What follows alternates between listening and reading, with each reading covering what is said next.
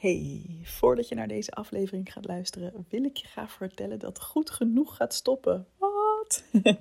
Het online programma voor perfectionisten gaat zijn allerlaatste ronde in. Dus als je zin hebt om mee te doen, dan kan het nog. De laatste ronde start op 20 juni en je kunt je aanmelden via evelienbel.nl slash ja. Dus heb je al een tijd in je hoofd dat je dit een keer wil doen om minder streng voor jezelf te worden, dan is nu het moment. Graag tot ziens en veel plezier met de podcast. De laatste dag hebben we dus ook een berg beklommen. En die was helemaal besneeuwd. We hebben er 3,5 uur over gedaan. Ik had alleen een bikini aan. En het was op de top min 30 graden. Er raasde een sneeuwstorm overheen. En ik kon dit gewoon. Mijn lijf was krachtig genoeg om dit soort natuurkrachten te doorstaan. Welkom bij de Perfectionisme Podcast. Mijn naam is Evelien Bijl en als ex-perfectionist help ik je graag op weg naar een relaxter en gelukkiger leven door minder streng voor jezelf te zijn. Mijn motto voor jou als je vaak gestrest of onzeker bent: hey, je bent niet gek en je bent niet alleen. Veel luisterplezier.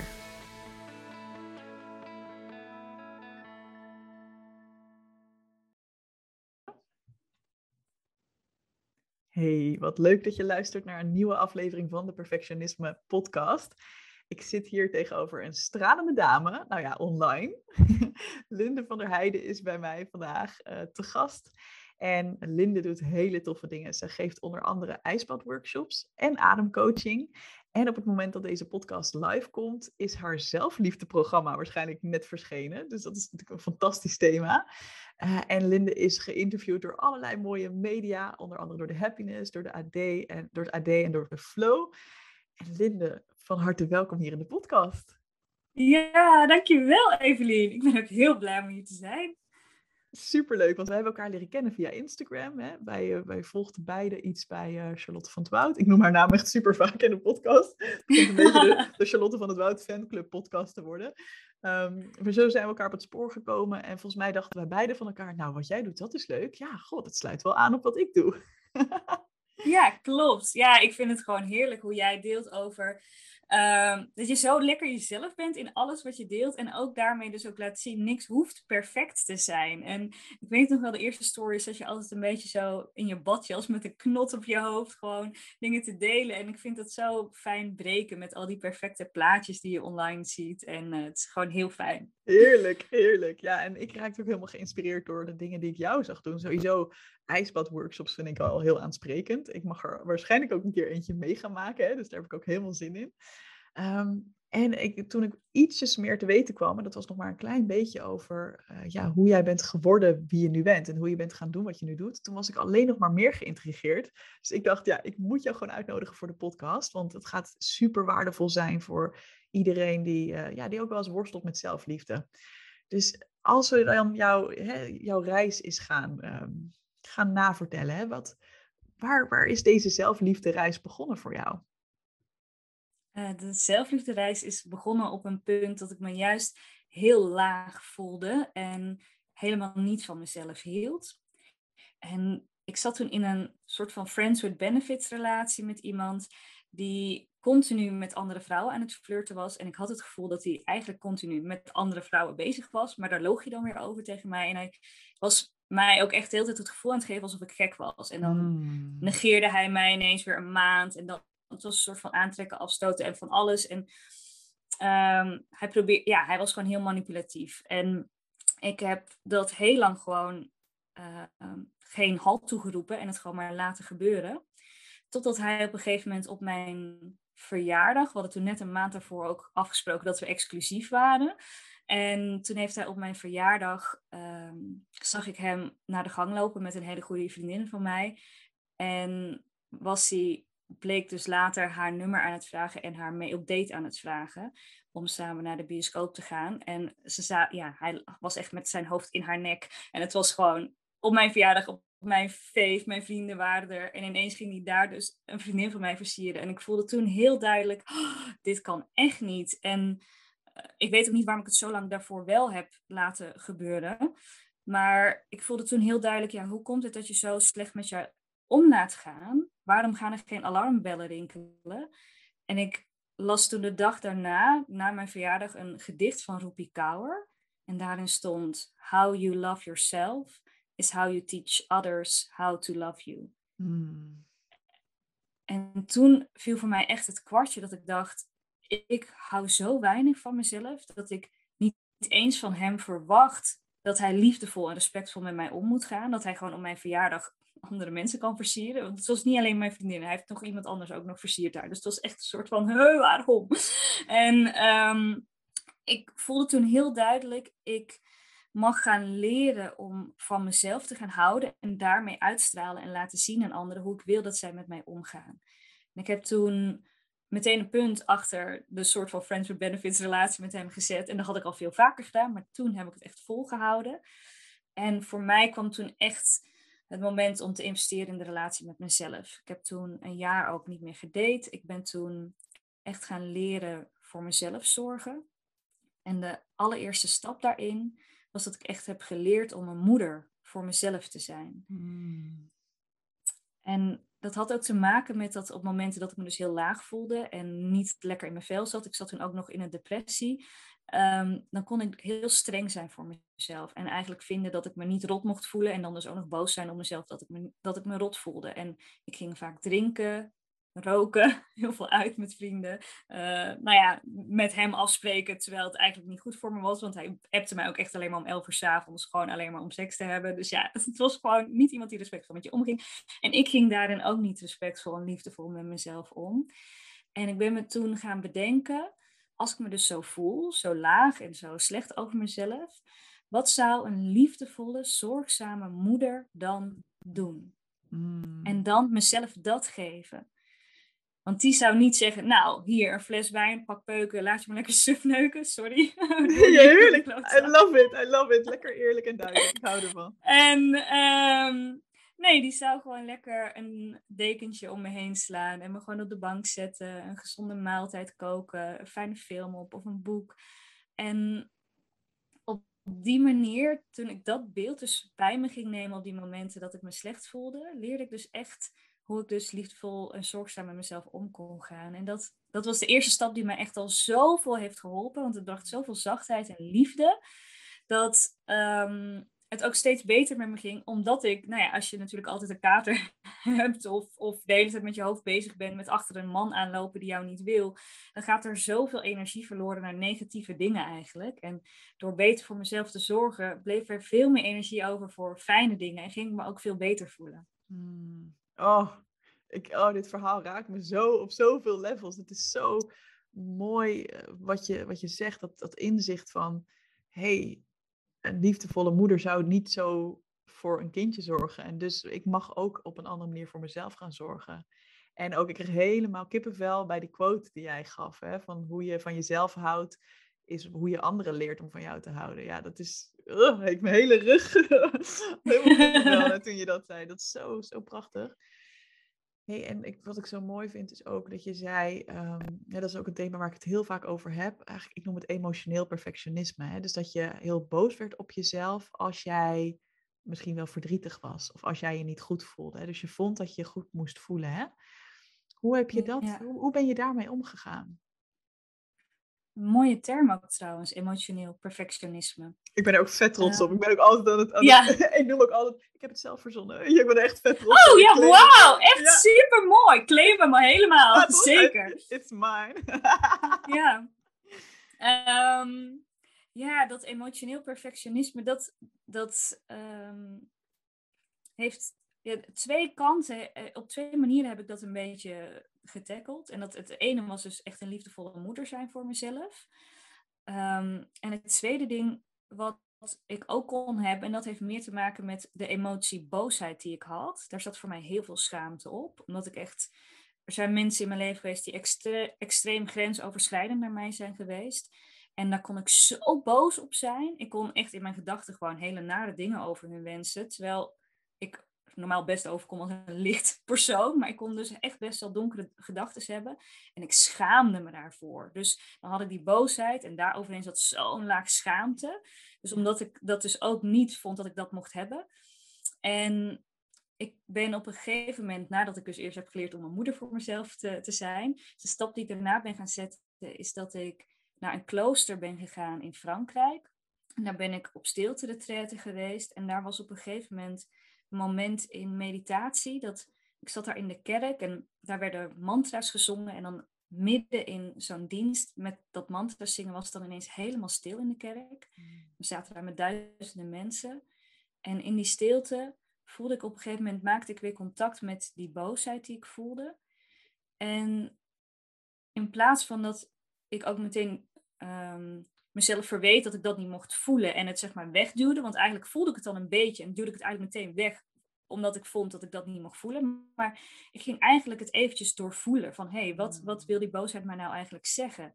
En toen kwam er een diepere laag ook uit waar ik daarvoor geen contact mee kon maken met namelijk het deel dat mensen, dat ik zo boos was, omdat mensen ook echt ver over mijn grenzen heen waren gegaan. En toen pas kon ik voelen, hé, hey, het is eigenlijk heel logisch dat jij zo boos bent op deze mensen. Dat betekent niet dat je dingen aan hoeft te doen, maar dat je boos bent, dat is heel gezond. En later leer ik ook natuurlijk dat boosheid voornamelijk ook is om een hele gezonde emotie die jou laat zien, waar liggen mijn grenzen tot hier en niet verder. Maar op dat moment voelde ik alleen maar die compassie eigenlijk voor mezelf. Dat ik voelde, hé, hey, die boosheid was heel logisch. En doordat ik mezelf dus toestond om het te doorvoelen, kon ik bij die laag komen van, hé, hey, waar komt het vandaan? En daarmee kwam er zoveel compassie en zachtheid voor mezelf. Omdat ik begreep waar het vandaan kwam. En ik dacht ook, oh, lieve Linde, je hebt ook gewoon hele verdrietige dingen meegemaakt. Natuurlijk was je boos. En op dat moment, het was zo bijzonder. Ik lag een beetje zo voorover in de child's pose, zeg maar, die je uit je yoga kent. Zo lag ik voorover op de grond. En het voelde echt alsof ik op dat moment zo al die zwarte gal die ik in me had, van al die zwarte nare gedachten, dat die zo uit mijn lijf stroomde de aarde in. En ik voelde me daarna helemaal leeg. En mm. leeg op een goede manier, alsof er weer ruimte was om mezelf te laten vullen met licht. En ja, het raakt me eigenlijk nog steeds als ik er nu weer over praat. Denk ik, ja, ik ben echt zo blij dat ik mezelf heb toegestaan om in contact te komen met mijn gevoel.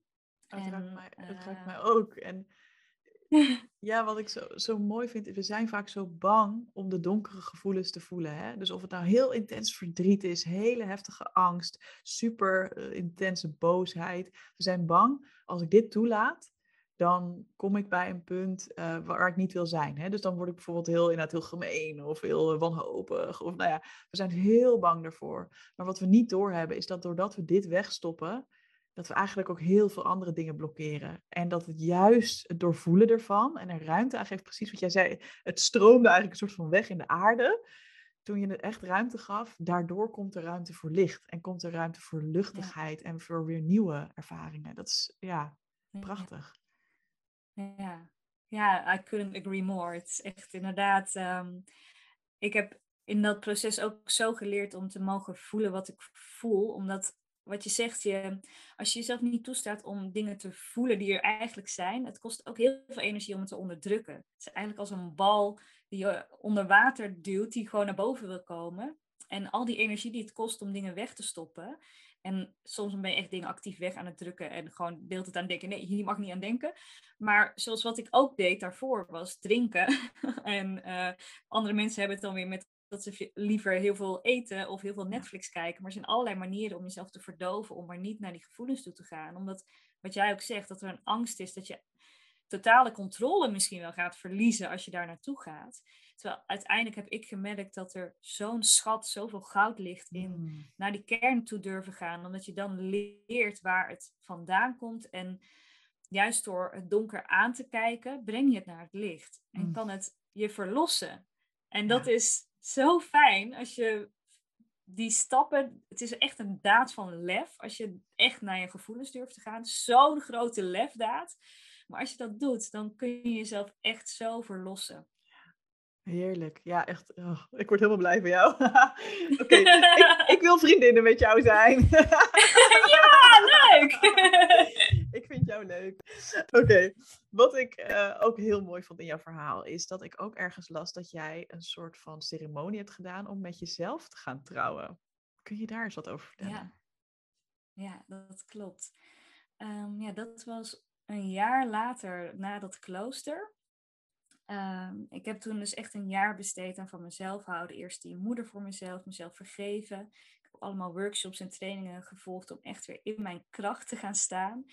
En een jaar later ging ik de Camino lopen. Dat is een mm. pelgrimstocht naar Santiago de Compostela. Ik zou 260 kilometer gaan lopen in mijn eentje. En ik had daar heel veel zin in. En ik vertelde toen, ik werkte toen bij een cafeetje in de bediening. En ik vertelde toen aan een paar vaste gasten waar ik goed, goed contact mee had, dat ik dus die Camino ging lopen. En er was een vrouw en die was echt super bang voor mij. Die had echt zoiets van, ja, maar jij als meisje alleen... Oh, mijn microfoon valt heel het om. Even oh. kijken of ik hem beter neer kan zetten. ik zit hier dus helemaal geïmproviseerd. Sorry hoor. nee, ik vind het ook helemaal goed. Ik, ik snap helemaal, je zit even op een andere plek. podcast. Ja, dat is juist leuk. Hoor. Ik, ik denk dat ik het nu gefixt heb. Ik hou er altijd van als er dingen een beetje misgaan. Of als er dingen niet helemaal perfect zijn. Dan vind ik het allerleukste wat er is. Want dat laten we toch juist nou, zien dat dat ook helemaal mag. ja, nou alsjeblieft dit cadeautje aan de podcast. Ja. de microfoon die omviel. Maar um, ja, ik was dus aan het vertellen dat ik die Camino ging lopen. En zij vond het heel spannend dat ik als meisje dat alleen ging doen. En zij adviseerde mij dat als ik alleen op reis ging, dat ik dan een trouwring moest dragen. Want dan kon ik, als ik onderweg werd lastiggevallen door iemand, kon ik altijd zeggen van ik ben getrouwd en ik ben op reis met mijn man en hij is in de buurt. En iets aan dat vond ik, ja, het is een hele goede tip, maar ik vond het ook ergens een beetje een viezig idee of zo, een icky idee van, oh, dus ik kan alleen maar veilig zijn als ik een man bij me heb. Of hij nou verbeeld is of niet, maar dat vond ik ergens ehm, ja, wrong dat een beetje. Maar ik vond het ook wel weer een goede tip, want we leven nou eenmaal in een wereld dat je als vrouw alleen op reis toch ook wel kwetsbaar kan zijn. En uiteindelijk vloog ik naar uh, Portugal, want ik ging vanuit Porto mijn reis starten. En ik had nog nergens echt een, een, ring gevonden die mij paste, want ik heb een kindermaat. Dus ik heb echt een hele kleine, kleine vingers. En ik kwam aan in Porto en ik ging vanuit het vliegtuig met de metro en ik kwam dat metrostation uit. En ik liep zo onderweg naar mijn appartement direct tegen een tweedehands juwelier aan. ik dacht echt, oké, nou ja, dan ga ik hier maar naar binnen. En ik vond daar meteen een ring die mij perfect paste, een gouden ring. En toen dacht ik, ja, maar als ik dan een trouwring ga dragen, dan wil ik daar eigenlijk wel een bijzonder moment van maken. En mm. toen dacht ik, maar dan ga ik met mezelf trouwen. En ik voelde ook dat ik na dat hele jaar, wat ik natuurlijk ook had uh, gestopt in, in, in van mezelf houden, dat ik daar ook echt was. Ik voelde ook echt, ja, ik kan ook echt zeggen dat ik van mezelf hou. Dus ik heb toen die ring gekocht. Ik heb hem in mijn portemonnee gestopt. En de volgende dag begon ik mijn wandeling. En ik wist dat ik na een uur wandelen ongeveer bij de zee zou zijn. Dus ik dacht misschien dat ik daar ergens dan een ceremonie ga houden. En na een uur wandelen kwam ik dus inderdaad uit bij de zee. En daar was een wat, een ja, best wel grote rotsblok. En daarbovenop stond een kapelletje, wat echt spierwit was. Het stond echt zo te shinen in de zon. En ik dacht, ja, dit is de plek. Dus toen ben ik naar dat kapelletje toe gegaan en ik heb die ring uit mijn portemonnee gehaald.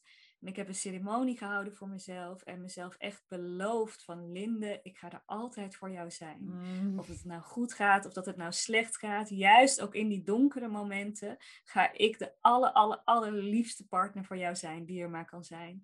En natuurlijk is het makkelijk om van jezelf te houden als het heel goed met je gaat en als alles lijkt te shinen in je leven, maar juist ook op de momenten dat het donker is, als er tegenslag is. Dat ik dan beloofde, met die ceremonie heb ik echt aan mezelf beloofd, dan ben ik er. Wauw. Wauw, dat is zo cool. dat is zo cool. Het is zo leuk, elke keer als jij dingen zegt, denk ik, oh, ik, ik, ik heb jou al verteld, uh, Linde, ik, heb, ik ga nu door een break-up heen. En um, ja, heel veel dingen die je zegt komen ook nu heel erg bij mij naar boven. Van hè, het echter laten zijn van ook de moeilijke gevoelens. En ook, ik heb precies ditzelfde ook tegen me gezegd al in de aanloop naar de break-up. Want ik heb een paar hele moeilijke momenten gehad dat ik voelde, hey, volgens mij glipt hij een beetje weg. En ik heb keihard liggen janken als een klein kind met mijn kussen in mijn armen op mijn bed. Maar ik heb ook gezegd, ik ben er voor je. Ik blijf bij je, Evelien. Ik sta naast je. Dus ik, heb misschien, ik moet misschien ook nog even een leuke trouwceremonie doen. Maar ik, ik voel je zo ontzettend hoe, hoe belangrijk het is om op juist die moeilijke momenten dat tegen jezelf te zeggen. Wauw, wat cool. Ja. En, ja. en hoe gaat het dan met jou? Um, want wanneer was dit? Hoe lang is dit geleden dat je met jezelf getrouwd bent? 2016. Ah, dat is al best een tijdje terug. Ja, zes jaar geleden. Zes, ja. Jij bent al zes jaar getrouwd. Zes jaar gelukkig Oh, getrouwd. zes jaar getrouwd. Echt heel gelukkig getrouwd, ja, nog steeds. Hoe, hoe is dat huwelijk sindsdien verder gegaan? Hè? Dus is het, ehm, ja, het is natuurlijk vast niet alleen maar rozige maneschijn. Het was een gewone relatie met een ander persoon. Hoe zou je, hoe zou je Ja. dat omschrijven? nou ja, eigenlijk gaat het heel goed. dus, dus als je zegt geen, geen rooskleur en maanschijn. Ik heb namelijk nu ook een relatie. En daar hebben wij inderdaad wel, wel komen we onszelf en elkaar echt wel tegen. Maar ik moet zeggen dat de relatie met mezelf, het is echt alleen maar een feestje. Ik ben er gewoon heel, heel blij mee. En oh, kijk, kijk, mijn leven is niet een feestje per se. Ik bedoel, ja, mijn leven is best vaak wel een feestje. Maar ik maak ook best veel dingen mee die ook verdrietig zijn. En ehm, ik kom uit een gezin waar best wel veel onrust was. En dat is iets wat ik altijd wel een beetje met me meedraag. Of dat er weer dingetjes zo op mijn pad komen die verdrietig zijn. En ehm, dus het is niet alsof mijn leven alleen maar goed is geweest sinds ik met mezelf ben getrouwd. Maar ik hou wel nog steeds helemaal van mezelf. Mm. En juist, ik denk ook omdat ik mezelf heb beloofd van hé, hey, ik ben er ook wanneer het slecht gaat. Dus ja, de relatie met mezelf is echt alleen maar één groot feest. I love it so much. Oh, dit is zo heerlijk. En kun je, hè, stel er luistert nu iemand die denkt, wow, oké, dat klinkt fantastisch. Maar ik, ik ken ook, hè, ik, ik weet ook veel mensen die daar nog niet zijn, hè, die nog heel erg worstelen met die Mhm. relatie met zichzelf. Die kunnen ook het idee hebben van, oh ja, dat is leuk dat Evelien dat heeft, dat is leuk dat Linde dat heeft. Maar ja, is dat voor mij wel weggelegd? Ehm, stel dat je dus zelf nu nog ontzettend aan het worstelen bent met die relatie. Hè? Wat zou jouw advies Mhm. zijn voor zo iemand?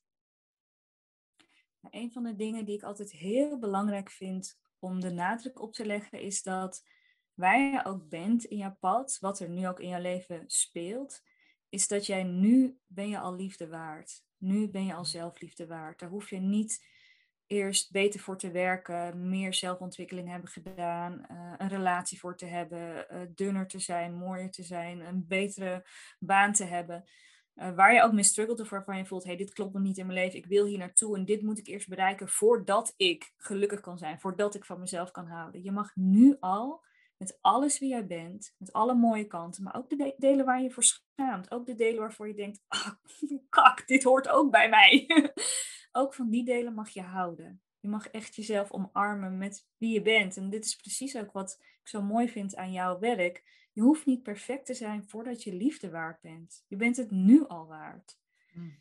En um, ja, en, en wat mij ook wel geholpen heeft, wat misschien een beetje een praktische tip is, is ik ben ook nadat ik in dat klooster ben geweest, uh, toen ik mezelf heb leren vergeven, ik kwam er toen ook achter dat ik um, eigenlijk heel snel gefocust was in mijn leven op negatieve dingen. Dus ik las altijd wat meer um, zwaardere boeken met heel veel drama. En ik keek ook altijd hele dramatische series met mensen waar altijd van alles mee misging.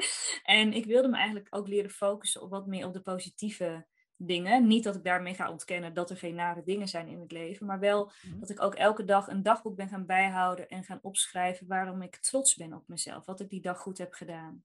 En waar ben ik dankbaar voor? Zodat je echt jezelf leert om stapje bij stapje meer te gaan kijken wat jij goed kan en wat meer uit de negativiteit uh, kan komen. Heel mooi, heel mooi die switch inderdaad. Hè? En uh, het is wel leuk, want ik gaf laatst een workshop aan een paar uh, deelnemers aan Goed Genoeg, hè, mijn online programma voor perfectionisten. En daarin kwam dit ook naar ter sprake. En wat ik dan meteen weer in de hoofden van perfectionisten hoor gebeuren, uh, terwijl jij dit zegt, is, oh, dus dat moet ik dan elke dag opschrijven. Dus elke Linde, dag doen, oh ja. Ja, Linde doet het dus ook sindsdien elke dag. Kun jij even, want ik geloof dat jij vast ook niet uh, naar perfectionist... Oh nee, echt niet. Ik doe Toch? dit niet, niet el, el, nee. Ik, nee. Dat is inderdaad heel goed dat je het zegt, want ik heb heel veel uh, van die practices die mij heel erg helpen. De enige die ik wel echt elke dag doe, nou ja, misschien dat ik het tien keer afgelopen zes jaar ben overgeslagen, is ademwerk. Dat doe ik wel echt elke dag.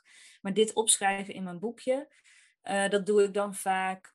Ik heb het toen denk ik wel vier maanden volgehouden. En daarna weer even een paar maanden niet. En dan pak ik het weer eens even op. En dan laat ik het weer gaan. Dus het kan ook soms zijn, dan pak ik het een week op en dan laat ik het weer gaan. En dan doe ik het een maand en dan laat ik het weer gaan. Dus het is echt meer iets wat ik in mijn achterhoofd hou, dat ik weet dat het goed voor me is. En ik pak het op wanneer ik het weer oppak. En daar hoef je ook niet streng voor te zijn voor jezelf. Als je het een keer een half jaar niet hebt gedaan. Het is niet dat je dan tegen jezelf moet zeggen: Ik heb het een half jaar niet gedaan, dus ik kan niet meer opnieuw beginnen. Je kan altijd opnieuw beginnen. En ik heb het afgelopen zes jaar dus ook echt niet elke dag gedaan. Heerlijk. Ik vind het super fijn dat je dat zegt. Want dat is inderdaad hoe het gewoon op een hele gezonde manier is. Dat je er inderdaad echt naar kijkt van wat heb ik nu nodig, waar heb ik nu zin in. Daar hoeft helemaal geen verwijt bij te zitten dat je het niet gedaan hebt. Want nou, blijkbaar was het dan gewoon even niet waar je aan dacht of wat je misschien wel nodig had. Prima. Dus eh, dat vind ik heerlijk om even te benadrukken. Ik zou een beetje willen, willen switchen naar de kou. Het zou ik wel leuk vinden om het even over de kou te gaan hebben. Want uh, ja. ja. dat is ook een belangrijk onderdeel van jouw werk en jouw leven, hè? Mm klopt. Wat, hoe, ja. is, hoe, is, dat zo, uh, hoe is dat zo gekomen? Nou ja, ik vind het ook bizar dat dat op mijn pad is gekomen, want ik haatte de kou. Echt, ik kan me nog herinneren dat ik huilend langs de kant van de weg stond in de winter. Ik kom uit Brabant, hè, dus uh, carnaval was hier dan altijd. Dan stond ik in februari aan de kant van de weg, moesten we anderhalf uur naar de opstoet kijken. En dan stond ik als klein meisje echt te huilen en te bibberen. En uh, mijn moeder noemde me altijd een klapperbordje. Maar um, ja, dus de kou was, echt niks voor mij. Totdat ik, um, dat is nu inmiddels zeven jaar geleden, ben ik aangereden door een auto. Dat was dus eigenlijk een beetje in dat proces dat ik leerde om een moeder voor mezelf te zijn. Toen werd ik aangereden door een stoonde automobilist. En ik heb toen thuis gezeten vier maanden met een hersenschudding.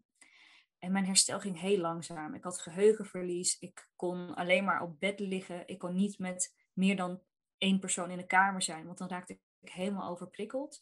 En ik voelde me echt super zielig en zwak.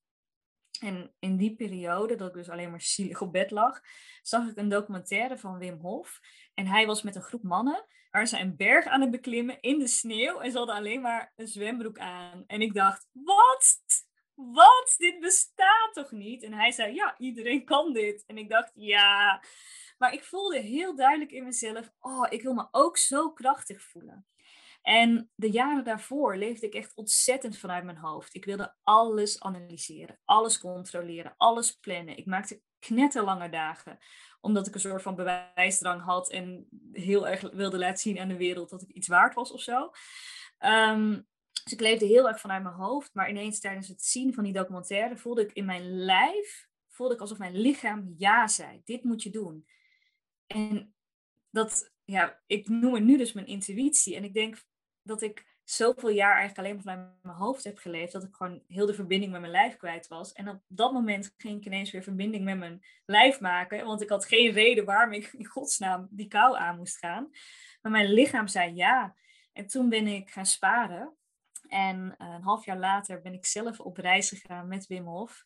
Hebben we elke dag ademwerk gedaan. Zijn we elke dag in ijswater gaan zwemmen. Van een waterval van 7 meter naar beneden gesprongen in ijswater. En de laatste dag hebben we dus ook een berg beklommen. En die was helemaal besneeuwd. We hebben er 3,5 uur over gedaan. Ik had alleen een bikini aan. En het was op de top min 30 graden. Er raasde een sneeuwstorm overheen. En ik kon dit gewoon. Mijn lijf was krachtig genoeg om dit soort natuurkrachten te doorstaan.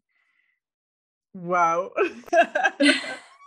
Even, je had wel schoenen aan, toch? Een bikini en schoenen. Ja, ja oké, gelukkig. Ik had schoenen en sokken aan en ik had ook wel een muts op. Maar verder alleen een bikini? Ehm, verder alleen een bikini. En onder die schoenen kregen we ook van die, dat heet dan cramp-on. Dat zijn van die ehm, spikes die je onder je wandelschoenen kunt uh, klemmen. Omdat uh, de klim van de laatste half uur, daar was de bergtop niet besneeuwd, maar was onder een laag met ijs. Dus dat was super glad. En mm. er stonden alleen maar van die paaltjes langs de weg met een koordje er doorheen. Dus je kon je ook nergens aan vasthouden. Dus het was best wel gevaarlijk. Dus we hadden echt dus alleen ja, bergschoenen met spikes. En moesten heel langzaam en voorzichtig dus zo naar boven klimmen. Terwijl daar knetterharde sneeuwstorm ook nog overheen raasde. Ja. Heb je op een punt van die klim gedacht... Oh nee, oh nee, waarom doe ik dit? Oh nee, ik kan dit niet of ik wil dit helemaal niet? Nou, de grap is dat laatste stukje vond ik geweldig. Dat was het allergevaarlijkste stukje ook. Maar ik vond het eh, echt, echt een feest om zo in de natuur te staan. Die sneeuw in je gezicht. Je kon bijna je ogen niet open houden. Die wind. Ik vond het heerlijk. Maar eigenlijk op het begin hadden we een stukje van de klim waarbij we heel steil omhoog gingen. En ik had in mijn leven nog nooit een berg bewandeld of beklommen, nog nooit een heuvel bewandeld. Dus ehm, voor mij was het conditioneel hmm. extreem zwaar om. Ik denk dat het een uur was. Ik denk dat we een uur echt heel stijl geklommen hebben. En dat ik daarbij heel vaak heb gedacht: ik kan dit fysiek gewoon niet aan. dit, dit kan ik niet. Ja. Dus daar heb ik echt momenten gehad dat het heel zwaar was. En gelukkig had ik een buddy bij me. Iemand die heel steady de hele tijd bij me bleef lopen. En elke keer als ik dan even op adem moest komen, bleef hij bij mij wachten. En dan gingen we weer verder. Weer even wachten, gingen we weer verder. En dat uh, voelde heel fijn dat ik het niet alleen hoefde te doen. Ja, mooi. Wat mooi. Je had iemand die je daar een beetje doorheen hielp op dat moment. Ja, ja, ja wat goed. Holy shit. En dan heb je dit dus gedaan. En dat is dan iets van, nou ja, als je terugdenkt aan het moment dat jij die documentaire zag, voelde jij je waarschijnlijk zwakker dan ooit misschien wel in je leven. En dan een half jaar later voel je je misschien wel sterker dan ooit. Hoe is dat om dat te voelen, dat je lijf dus zoveel meer kan dan je misschien wel dacht? Ja, het is heel bijzonder om te ervaren dat je, dat je dus die natuurkrachten kan doorstaan. En tegelijkertijd weet ik nog dat op de weg terug, toen sprak ik met een andere Nederlandse dame, waarmee we samen dus ook hadden geklommen in de groep. En we waren helemaal verbaasd dat het eigenlijk niet zwaar had gevoeld. We hebben de volgende dag hadden we ook geen spierpijn. Het voelde nergens alsof we iets extreems hadden gedaan. En dat vond zij heel jammer, weet ik nog. En voor mezelf weet ik nog dat ik dacht dat ik van tevoren had gedacht dat we onszelf echt over grenzen heen moesten pushen. En het bijzondere vond ik, je hoeft jezelf dus niet eens over een grens heen te pushen. Op het moment dat jij echt aanwezig bent in jouw lichaam, aanwezig bent in het moment. En blijft voelen, hey, ben ik onderkoeld aan het raken, ja of nee? Moet ik harder lopen, zachter lopen? En echt aanwezig in het moment, dan kun je zoveel meer aan dan dat je denkt. En dat vond ik eigenlijk wel het meest bijzondere. Dat ik dus nooit het idee heb gehad, ik heb iets gedaan wat eigenlijk te extreem voor mijn lijf was. En ik kon dit niet aan. En ik heb het misschien wel gehaald, die top. Maar het was uiteindelijk achteraf helemaal verschrikkelijk. Nee, het was gewoon, ik kon dit met gemak. Dus dat, en nu, ik zeg met gemak, voelt het nog steeds gek. Omdat als ik eraan denk, aan het idee dat ik het heb gedaan, dan nog denk ik, hoe dan? maar op dat moment, ja, het voelde niet extreem. Je lichaam kan dit. En wat heeft dat vervolgens gedaan met jou? Uh, ja, misschien wel jouw zelfvertrouwen? Of weet je, wat voor effecten heeft dit op de rest van je leven gehad? Want het is natuurlijk te gek dat je weer het vertrouwen in je lichaam terugkrijgt. Van wow, ik ben helemaal niet zwak. Ik kan veel meer aan dan ik denk. Maar ik kan me voorstellen dat het ook doorwerkt op andere gebieden in je leven. Ja, het heeft mij heel erg leren vertrouwen op de kracht van mijn lichaam. Maar ook, het heeft me meer uh, thuisgebracht ook in mijn lijf. Waardoor ik ook meer in contact sta met mijn gevoel en meer in contact staan met mijn intuïtie. En ik dus ook heel goed kan voelen wat wel en niet goed voor me is. En dat is iets wat ik sindsdien, waar ik feilloos op kan vertrouwen. En het vertrouwen in mijn lijf, ja, daar, daar, daar ben ik nog steeds heel dankbaar voor. Want ik was mm. heel, kon heel onzeker zijn daarover. En uh, dat, uh, dat is er niet meer. Ik heb heel veel vertrouwen in dit fijne lijfje. Ah, wat heerlijk. Ja, je houdt jezelf ook echt even zo vast. Ja, en, ja. en het is zo mooi wat je zegt, want um, intuïtie en zo, hè, dat, dat is inderdaad, dat is iets wat we met ons lichaam waarnemen. Hè. Dus als je, als je een beetje een wandelend hoofd bent, en er zijn natuurlijk veel perfectionisten, en ik denk sowieso veel mensen mhm. tegenwoordig zijn een beetje wandelende hoofden. Hè. En ik denk dat jij dat misschien ook wel ja. was voordien, ik ook zeker. Um, en ja. en dan, dan mis je dus ook soms signalen van je lijf en van je intuïtie eigenlijk. Hè? Uh, ja. heb je, Wat is misschien wel het meest bijzondere wat jouw intuïtie jou heeft verteld? Oeh. Hmm. Hele goede vraag dit. Ja, ik moet eigenlijk meteen denken aan dat mijn intuïtie me wel eens behoed heeft, gewoon echt voor gevaar. Um, en, en ook echt in kleine dingetjes, gewoon door de dag heen. Ik maak gewoon hele goede keuzes nu, omdat ik naar mijn intuïtie luister. Maar een van de dingen die ik een keer heb aangevoeld, is dat ik s'nachts over straat liep. En er kwam toen een auto die mij, um, die haalde mij in.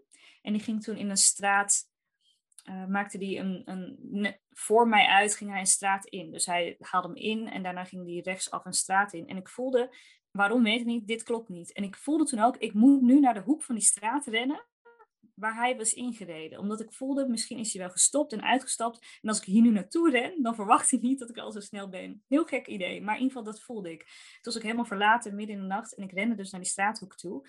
En inderdaad, hij was gestopt. En hij was een soort van verbaasd dat ik daar al was. En hij is me daarna dus een stukje nog achterna gelopen naar mijn huis. En hij was heel vreemd, heel het zo naar mij aan het kijken. Maar hij was ook dus, ik zag dat hij van zijn apropos was dat ik al zo snel op dat punt was. Dus ja, hij was zo haast uit zijn auto aan het stappen. Dus dat ik echt denk, dit was, als ik niet had, had gehandeld toen en daarin niet naar mijn intuïtie had geluisterd, dan had hij daar echt kunnen klaarstaan om, weet ik veel. Om wat dan ook te doen. En jij hebt hem eigenlijk ontregeld doordat jij jouw intuïtie gevolgd hebt. Ja. ja. Wauw, wauw. Moet je kijken. En dit is, nou, dit is dan een heel groot voorbeeld. En uh, hè, ook, je intuïtie heeft je natuurlijk ook verteld om dit met die kou op te gaan zoeken. Hè? Dat is ook mooi. Ja. En, maar wat je zegt, ook door de dag heen heb je vaak hele, ja, misschien veel minder, ze lijken veel minder groot, maar al die kleine keuzes door de dag heen maken wel dat jij nu een leven leidt wat heel goed bij jou past, hè? Waar jij heel erg ja. bij jezelf aansluit eigenlijk. En ook dat, ik gun dat ook iedereen zo ontzettend, omdat dat, het kost zoveel minder energie ook. En je bent zoveel ja lekkerder bij jezelf. Ja, je komt het niet zo op paden terecht waarvan je dan achteraf denkt, hoe ben ik hier nou weer terechtgekomen? Hoe moet ik hier nou weer uitkomen? Omdat ik, ik, ik kom daar al bijna niet meer in terecht. En intuïtie is iets wat sommige mensen ook heel vaag vinden. Maar het is eigenlijk voor mij gewoon echt het weten van je lijf. Je, als je in een situatie bent, dan hoor en zie je niet alleen dingen. Je ruikt dingen, je voelt dingen, je merkt dingen op die je misschien niet bewust ehm, registreert. Maar ergens onbewust wel bij jou zijn binnengekomen. En al die informatie, die neem je met je mee. En als je daar meer in contact met je lijf dus komt, dan kun je dat ook veel beter plaatsen en daarna luisteren. Mm, heel mooi. Dus iedereen die misschien denkt van, oeh, ik ben inderdaad niet altijd helemaal lekker in contact met mijn lichaam of mijn intuïtie. Misschien is dan bijvoorbeeld zo'n ijsbadworkshop. Zou, zou een manier kunnen zijn, hè? Of ademcoaching. Dat zijn dan hele mooie technieken die je kan doen daarvoor, hè? Ja, er zijn inderdaad heel veel manieren hoe je weer meer in contact met je lijf kan komen. En onder andere is ademwerk een hele mooie omdat daarbij, um, het is heel leuk als je ademwerk gaat doen, zijn er delen in je brein die actiever worden en delen in je brein die tijdelijk minder actief worden. En het deel wat tijdelijk minder actief wordt, is je prefrontale cortex. Die zit een beetje zo vooraan in je, in je hoofd. En, dat, en die wil alleen maar plannen verhalen maken, controleren. Dat is het enige wat hij wil doen. En ehm, die wordt tijdelijk tijdens het ademwerk minder actief. Dus ook heel dat plannen, controleren, dat gaat een beetje naar de achtergrond. En daardoor kom je vanzelf meer in contact met je lijf. Dus dat is hmm. gewoon echt een shortcut. Na 15 minuten ademwerk ben je daar vaak al. En hmm. ehm, ja, dus dat is een hele mooie manier om meer in contact met je lichaam te komen. Ik heb helemaal zin om nu ook een workshop daarvoor te gaan volgen bij jou. Dus dan ga ik ook op je site in de gaten houden. Hey, het laatste... welkom. Ja, ik heb er helemaal zin in. Uh, het laatste wat ik nog heel leuk zou vinden, is gewoon een beetje een leuk, denk ik, luchtig uh, einde van deze tot nu toe al hele mooie podcast. Is, ik zag ook dat je nog steeds regelmatig op date gaat met jezelf. Klopt dat? Is dat nog iets wat je, wat je doet? Wat voor dingen doe jij dan bijvoorbeeld? Ik vind het gewoon heel leuk als inspiratie voor mensen, voor mezelf ook. Mensen die denken, ja, goh, wat op date met jezelf. Hoe doe je dat nou? Wat ga je dan precies doen? En hoe zorg je er ook echt voor dat het voelt als een, als een date? Ja, nou ja, eigenlijk heb ik echt een XL-date die ik voor mezelf doe elke maand. En dat is dat ik met mezelf op, op thuisretretten ga. Dus ik uh, zorg dat ik dan een hele dag voor mezelf neem. Die blok ik echt helemaal in mijn agenda. Ik ben dan in mijn eentje thuis. En als ik niet in mijn eentje thuis kan zijn, dan boek ik een hotel. En die dag ga ik leven zonder klok. Ik plak mijn klokken af. En doe alleen maar dingen op gevoel. Dus ik ga niet eten als het etenstijd is. Nee, ik eet wanneer ik honger heb. Ik word wakker wanneer ik wakker word. Niet omdat de wekker me wekt. En dat is ook al een tool om meer in contact met je gevoel te komen. En dan doe ik alleen maar dingen die ik heel leuk vind om te doen. En dan ga ik vaak ademwerk doen, uh, koud douchen en um, tarotjes leggen. Of um, ik ga soms, dan boek ik een coaching sessie, ik ga mediteren, ga wandelen. Dus ik neem dan gewoon de tijd om lekker te ontspannen en dingen te doen die ik leuk vind. Mm, wat fijn. Klinkt echt super. En die klokken, die, die plak je ook af, zodat je ook niet steeds getriggerd wordt van... Oh, het is nu uh, eh, 12 uur, ik zou eigenlijk moeten lunchen. Eh, dat er gewoon niet dat soort gedachten komen. Ja, ja, ja. en ook omdat, uh, want het liefst leef ik ook zonder telefoon en laptop op zo'n dag. maar af en toe denk ik ook, heb, heb zin om even een yogalesje bijvoorbeeld online te volgen. Uh, gewoon via YouTube. En dan plak ik dus ook letterlijk op mijn laptop uh, in de bovenste hoek mijn tijd weg. En op mijn telefoon plak ik, plak ik ook de tijd weg. Zodat als ik mijn laptop voor iets wil gebruiken, dat ik dan niet de tijd per ongeluk zie. En dat ik echt gewoon helemaal zonder klok leef. Helemaal in het moment kan zijn. Oh, lekker. Helemaal in het moment, ja. Dat klinkt fantastisch. En doe je ook wel eens leuke thuis of leuke uh, dates met jezelf buiten de deur? Of is het vooral lekker die thuisretretes die je doet? Die thuisretretes vind ik inderdaad heel fijn. En ik ga ook regelmatig naar de sauna in mijn eentje. Vind ik ook heel fijn. En um, ja, eigenlijk, als ik dit dus zo, eh, als we het er hier zo over hebben, denk ik, ik zou eigenlijk wat vaker echt een feestje er misschien van moeten maken. Dan lekker even ergens mezelf tracteren op iets leuks of zo. Maar eigenlijk, ja, naar de sauna gaan en deze thuisretretes vind ik echt helemaal fijn. Is al een feest, ja. Ja, fantastisch. Ja. Superleuk. Nou, echt onwijs bedankt voor al je prachtige inzichten. Je mooie delen van jouw verhaal. Zo mooi open en eerlijk. En te gek wat jij doet in de wereld. En, uh, en dat je bent die je bent. Ik kan me zo voorstellen dat mm-hmm. mensen die hier naar luisteren denken: Oh, ik vind haar super interessant, ik wil meer van haar weten. Wat is dan een logische plek om jou te gaan volgen of om meer over jouw werk te weten te komen? Uh, ik ben heel erg actief op Instagram. Daar deel ik bijna dagelijks over ademwerk, zelfliefde en koude training. En dan kun je me vinden op @lindejelena. Dus uh, daar en mijn website www.lindejelena.com. Lindejelena.com. Super. Onwijs bedankt Linde voor dit mooie gesprek. Ja, jij ook heel erg bedankt. Ik vond het echt een feestje. Yay! hey, ik hoop dat je hebt genoten van deze aflevering. En nog even een reminder dat Goed Genoeg dus binnenkort voor de allerlaatste keer van start gaat. Ik heb er heel veel zin in om er een te gekke laatste ronde van te gaan maken. Dus als je zin hebt, meld je dan even aan via evelienbel.nl slash ja. Fijne dag verder!